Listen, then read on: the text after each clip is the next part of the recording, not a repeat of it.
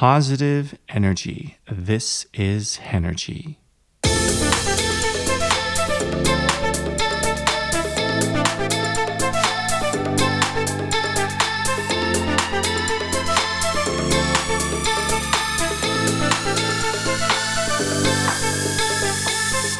Hola.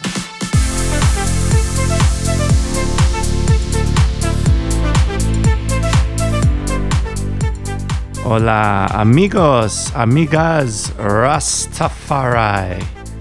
My name is Stephen Henrik. Call me Hen, add some energy, and I am Henergy. Today I'm going to talk to you about your January energy strategy, which is positive energy. I'm going to take it back a bit to talk to you about your winter energy strategy. January is about positive energy, and February is about sexual energy, and March is about resilience.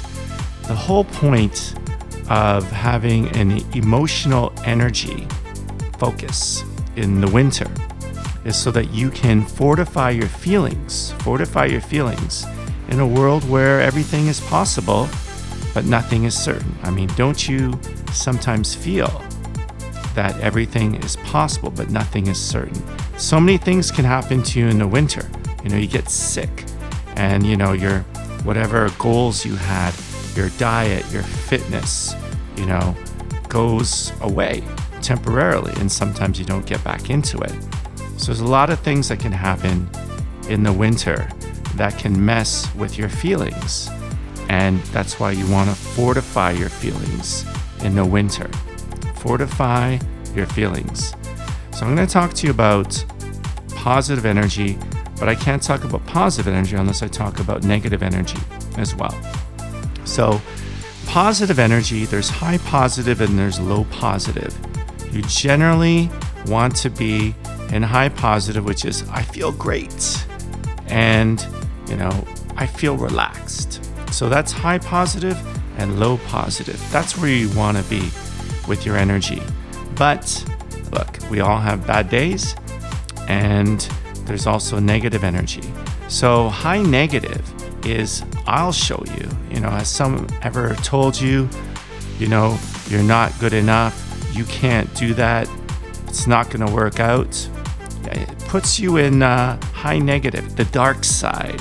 And it's okay to be there. We've all been there. And sometimes it's a great motivator to move you when you're successful. It'll move you to high negative, sorry, it'll move you to high positive.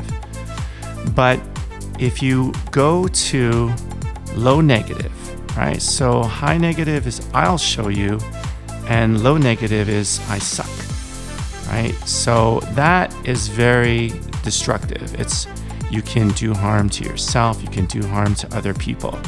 And you know, people who are operating in high negative to low negative, uh, I mean, you really got to watch out for them, right? You really got to watch out for them.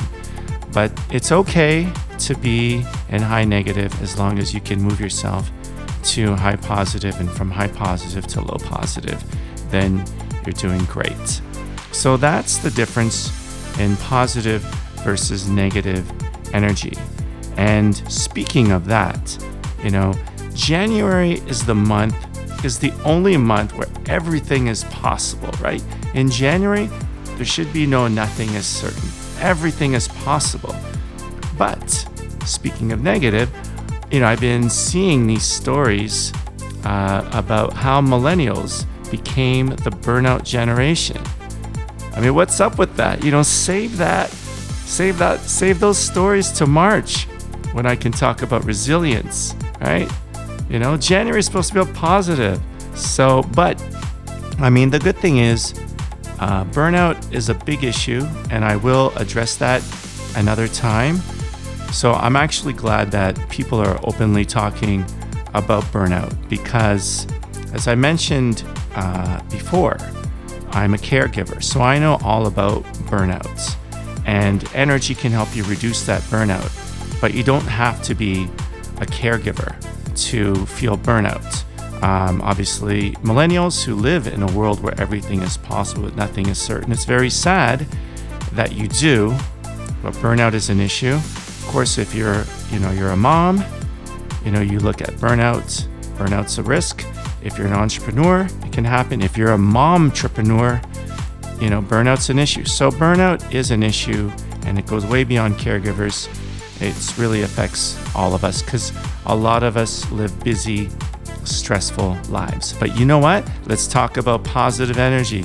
Everything is possible. So, this is what I would suggest that you do in January as your positive energy strategy for the month of January. Start with get a plant to grow with. Get a plant to grow with. I bought uh, two aloe vera plants and I am going to grow with them this year. And the, the whole point of getting a plant to grow with is because, you know, you start January, you want to grow in some way.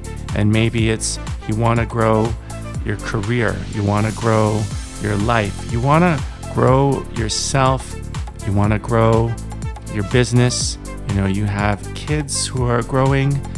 So it's it's the month of, of growth and where everything is possible. And what better way to reflect yourself by getting a plant so that you and the plant you grow together and you keep each other motivated throughout the year. So get a plant to grow with is my first suggestion for January. My second suggestion is to try something new. Uh, maybe a different kind of workout that you haven't done before maybe a different kind of task, learn something new that you haven't learned before. Try something new. You don't have to spend a lot of time on it. Spend a week and try something new. That's the second thing I suggest. The third thing I suggest is to meet someone new. Now, I'm not saying just to randomly meet someone on the street and say, hey, I want to meet you. Um, you know, save that, you know, kind of random stuff for February when we're talking about sexual energy. Meet someone new. Meet someone new at work, you know, and meet someone new at a networking event. Meet someone new in your family. Right? So there's so many different ways to meet someone new. That's the third thing I suggest. The fourth thing I suggest, because January is the month of goals, is you set one to three goals for the year. I would not suggest you set more than three goals, and even one is okay.